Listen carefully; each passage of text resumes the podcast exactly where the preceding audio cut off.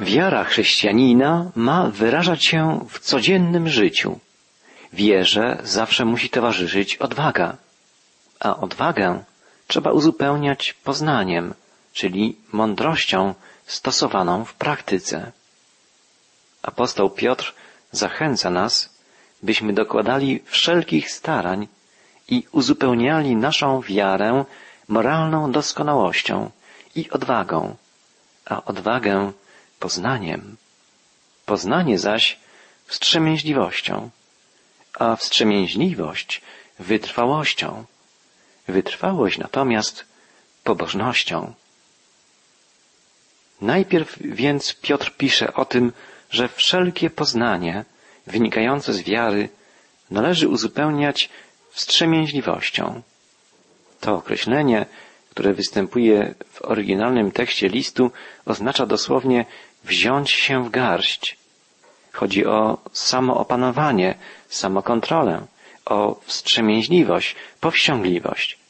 Chodzi o to, żeby człowiek wierzący umiał zapanować nad swoimi uczuciami, swoimi namiętnościami.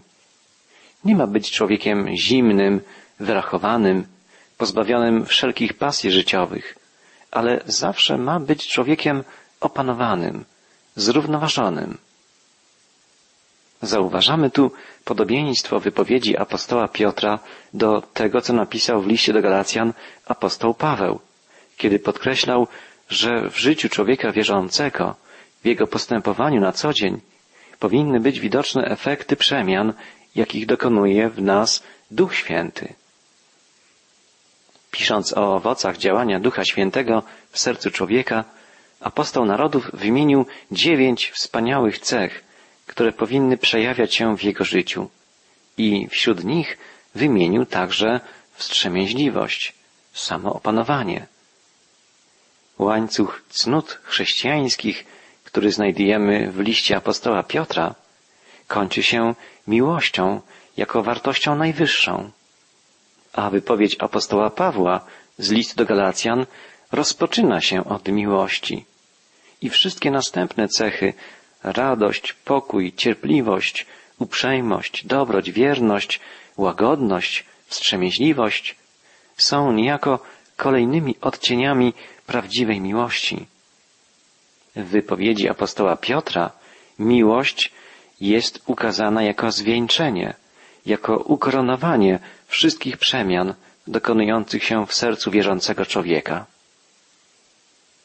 Kiedy myślimy o zrównoważeniu, o opanowaniu człowieka wierzącego, musimy podkreślić, że taka postawa w każdej sytuacji życiowej możliwa jest tylko wtedy, gdy człowiek ogarnięty jest duchem miłości, duchem prawdy, duchem Chrystusowym. Jeden z najwybitniejszych współczesnych autorów chrześcijańskich, John Stott, napisał o owocu Ducha Świętego, że przypomina on kiść dziewięciu chrześcijańskich łask, które ukazują, jaki powinien być stosunek wierzącego człowieka do Boga, do bliźnich i do samego siebie. John Stott pisze, Miłość, radość i pokój to przepiękny tryptyk ogólnochrześcijańskich cnót. Wydają się one odnosić przede wszystkim do naszego ustosunkowania się względem Boga, bowiem pierwszą miłością chrześcijanina jest jego miłość do Boga. Główną jego radością jest radość w Bogu, a najgłębszym pokojem jest jego pokój z Bogiem. Dalej cierpliwość, uprzejmość i dobroć. Te trzy cnoty są wartościami społecznymi. Biegną raczej w kierunku człowieka, aniżeli Boga. Cierpliwość jest wytrwałym znoszeniem przykrości czy prześladowań. Uprzejmość mówi o dyspozycji serca, a dobroć dotyczy słów i czynów. Trzeci tryptyk to wierność, łagodność i wstrzemięźliwość. Wierność wydaje się opisywać ufność chrześcijanina. Łagodność jest pokorną delikatnością, którą objawiał przede wszystkim sam Jezus Chrystus. I obie te właściwości są aspektami wstrzemięźliwości, czyli samoopanowania. Możemy więc powiedzieć, że po pierwsze, takie cnoty jak miłość, radość i pokój skierowane są ku Bogu. Cierpliwość, uprzejmość i dobroć ku człowiekowi, a wierność, łagodność i wstrzemięźliwość ku nam samym. A one wszystkie są owocem ducha, naturalnym produktem, który pojawia się w życiu chrześcijan, którzy są prowadzeni Duchem Świętym. Apostoł Paweł w liście do Galacjan pisze, przeciwko takim ludziom nie ma zakonu. Zadaniem zakonu, prawa jest bowiem to, aby ograniczać, aby brać w ryzy, aby powstrzymywać. A w życiu chrześcijanina nie trzeba żadnego z tego rodzaju działań. Jest to życie w wolności, w obfitowaniu. O takim życiu mówił Jezus, kiedy podkreślał, iż przyszedł jako pasterz, aby jego owce miały życie obfitujące, życie szczęśliwe, twórcze, spełnione. Czy takim jest nasze życie? Możliwe jest ono jedynie wtedy, gdy jest stałym procesem poznawania naszego Pana i Zbawiciela, Jezusa Chrystusa. Przypomnijmy, co na samym wstępie pisał w swoim liście apostoł Piotr. Łaska i pokój niech zostaną was pomnożone przez poznanie Boga, Ojca i Jezusa Chrystusa, naszego Pana. Poznanie Boga, wzrastanie w tym poznaniu, poprzez pogłębianie więzi z Jezusem Chrystusem, to właściwa droga dla każdego z nas. Apostoł Piotr podkreśla, że wszystko, co jest konieczne do życia i pobożności, zostało nam dane przez poznanie tego, który nas powołał, który dał nam cenne, najważniejsze obietnice, żebyśmy dzięki nim stali się uczestnikami natury Boga. Gdy wyrwiemy się z zepsucia, jakie dominuje na tym świecie, dlatego mamy dołożyć wszelkich starań, żeby uzupełniać wiarę poznaniem, poznanie zaś wstrzemięźliwością, a wstrzemięźliwość wytrwałością. Kolej więc na wyjaśnienie następnego pojęcia wytrwałości, inaczej cierpliwości. W oryginalnym tekście listu określa ją słowo hypomene. Przytoczmy kilka wypowiedzi wielkich myślicieli, którzy pisali na temat tej wspaniałej cechy charakteru. Chryzostom nazwał tę cechę królową wszystkich cnót. Hypomene zawsze łączyło się w ujęciu Greków z pojęciem odwagi. Cyceron określał tę cechę jako dobrowolne, codzienne znoszenie rzeczy trudnych dla sprawy honoru i pożyteczności. Nie znaczy to, że człowiek sprawiedliwy jest pozbawiony uczuć, chociaż cierpliwie musi on znosić bolesne dla siebie rzeczy. Prawdziwą cnotą jest odczuwanie ciężaru, a mimo to lekceważenie cierpienia ze względu na Boga. Hypomene nie tyle akceptuje biernie, lecz zawsze z nadzieją patrzy w przyszłość. Autor listu do Hebrajczyków pisze o Jezusie, który ze względu na przyszłą radość wycierpiał krzyż, nie bacząc na jego hańbę. To jest właśnie hypomene, wytrwałość, Chrystusowa wytrwałość, chrześcijańska wytrwałość. Jest to odważne przyjęcie wszystkiego, co niesie nam ze sobą życie i wykorzystanie nawet najgorszego wydarzenia dla zrobienia kroku w przód. Jest to więc zwycięska cierpliwość, cierpliwość aktywna, twórcza. Jest to wytrwałość, która przeciwności zamienia w sukces i przynosi chwałę nie człowiekowi, lecz Bogu.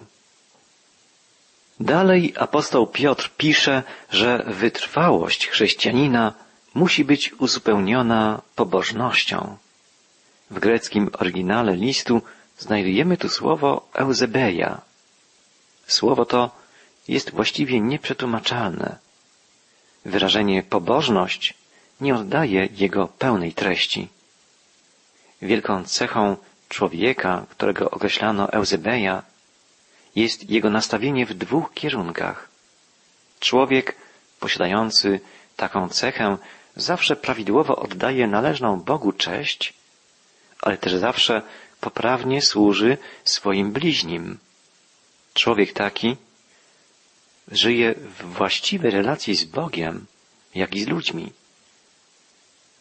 Znaczenie tego słowa najlepiej zrozumiemy, przyglądając się człowiekowi, którego Grecy stawiali wszystkim za przykład.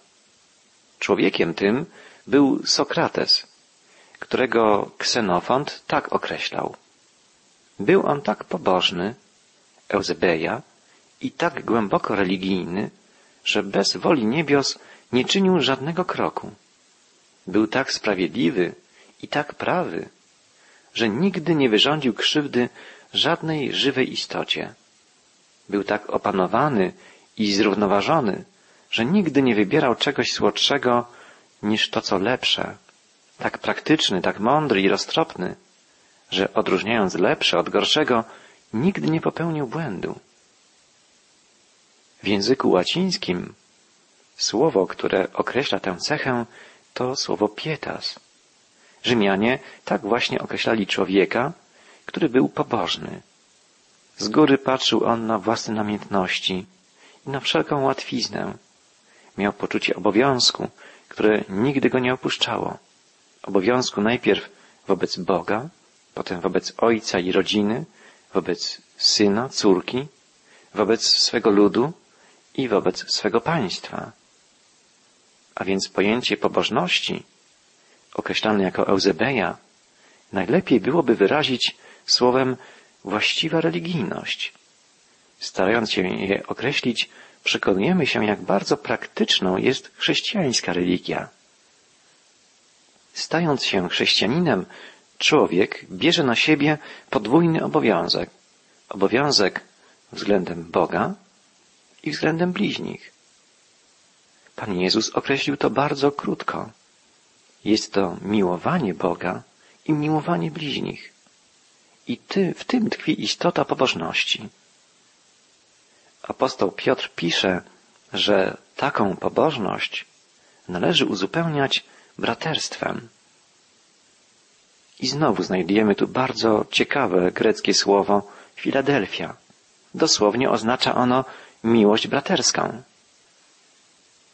Chodzi właśnie o to, że pewien typ pobożności oddziela człowieka od jego bliźniego. Problemy innych wydają się wprowadzać zamęt w jego modlitwy, w studiowanie Słowa Bożego, medytację. Kontakty z otoczeniem takiego człowieka, który uważa się za pobożnego, stają się dla innych czymś nieznośnym. Wielki filozof stoików Epiktet do końca życia pozostał w stanie wolnym. Powiedział, że pozostając poza związkiem małżeńskim, jako niczym nieskrępowany filozof, więcej może dać światu, niż będąc ojcem dwojga lub trojga umorusanych dzieci. Jak może ten, który uczy ludzkość, zajmować się czymś takim, jak podgrzewanie wody czy kąpanie niemowlęcia? Apostoł Piotr uważa, że tego rodzaju postawa jest niewłaściwa. Niewłaściwa jest taka religijność czy pobożność, dla której wszelkie stosunki międzyludzkie stają się ciężarem, złem koniecznym. Człowiek ma kochać Boga i ludzi, wszystkich swoich bliskich, wszystkich bliźnich, których spotyka na swoich drogach życia.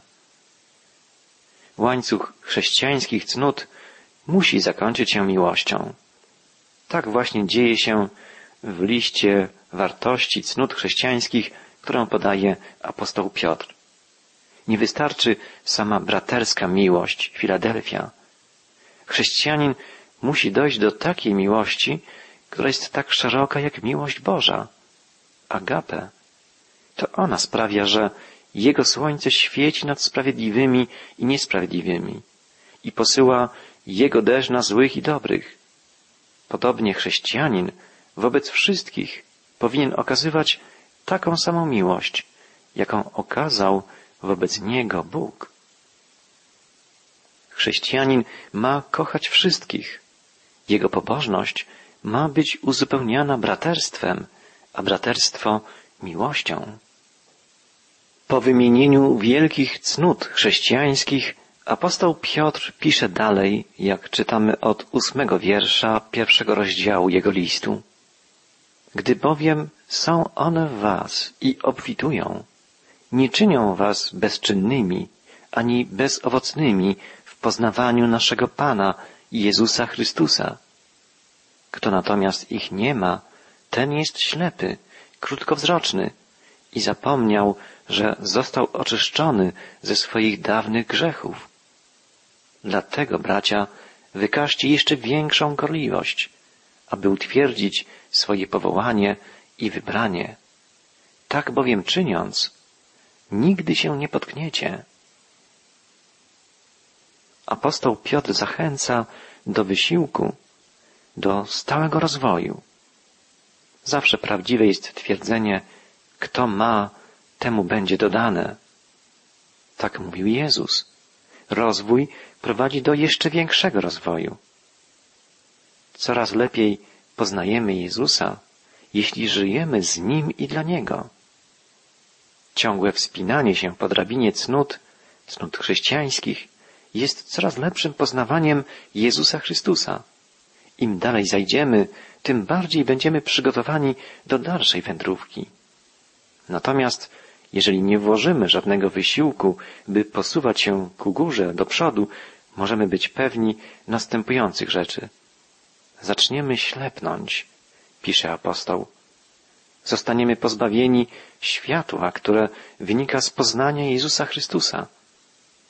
Piotr uważa, że chodzenie bez Chrystusa jest chodzeniem w ciemności, bez możliwości znalezienia właściwej drogi.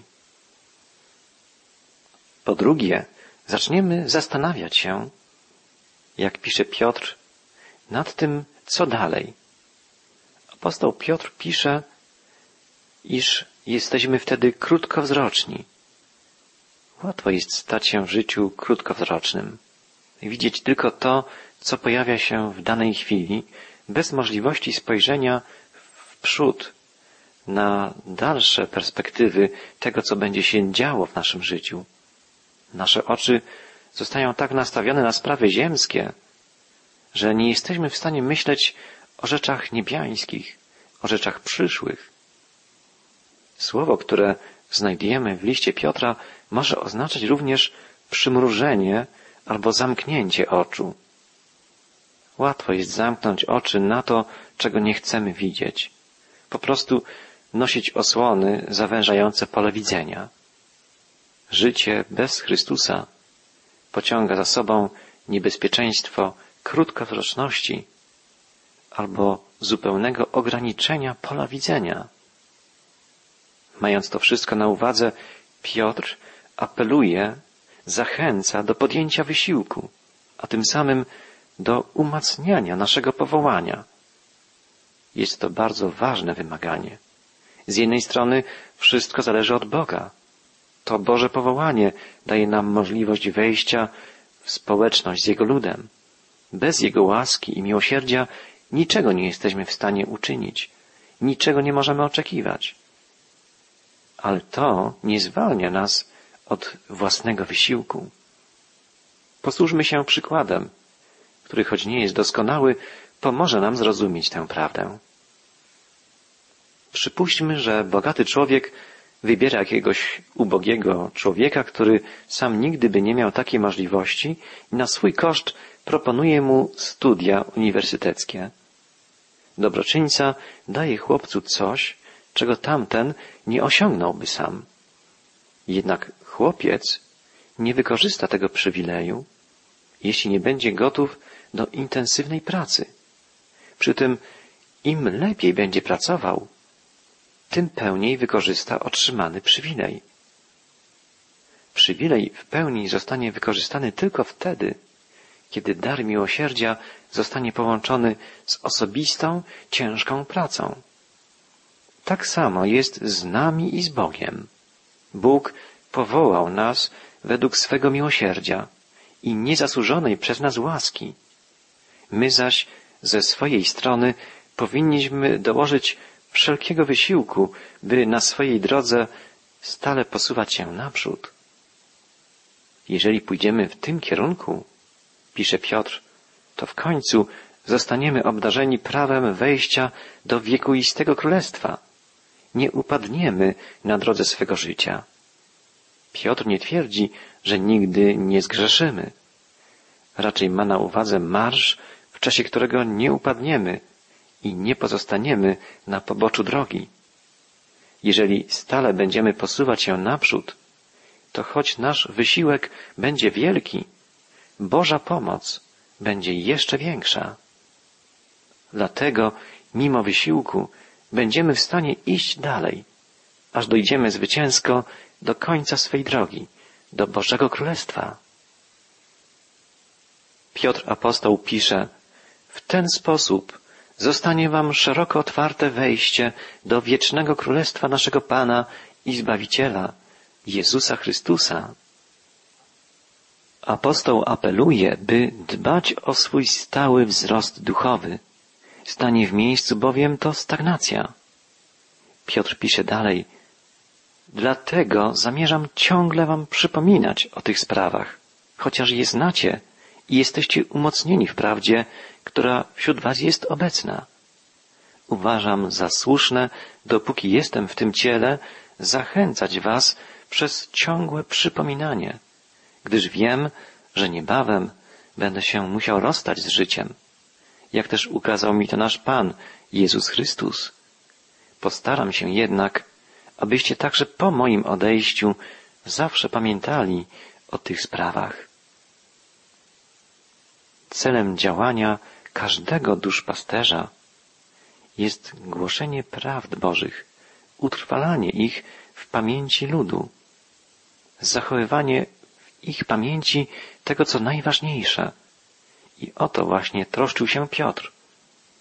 Wie, że już niedługo będzie musiał odejść, ale wyraża nadzieję, że wszystko to, co głosił, pozostanie w sercach ludzi, którym służył.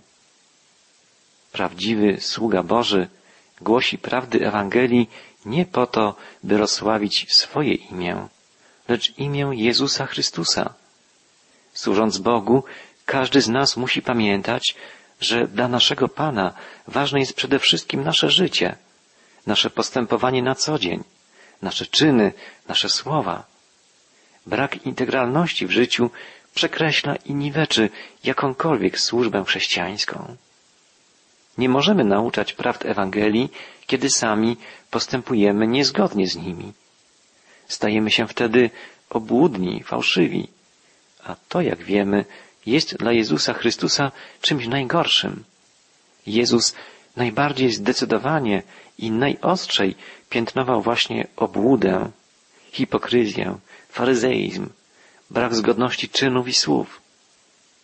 Żyjmy więc, podobnie jak Piotr, poznając Słowo Boże i przekazujmy prawdę o Zbawicielu poprzez całe nasze życie, poprzez nasze słowa i czyny.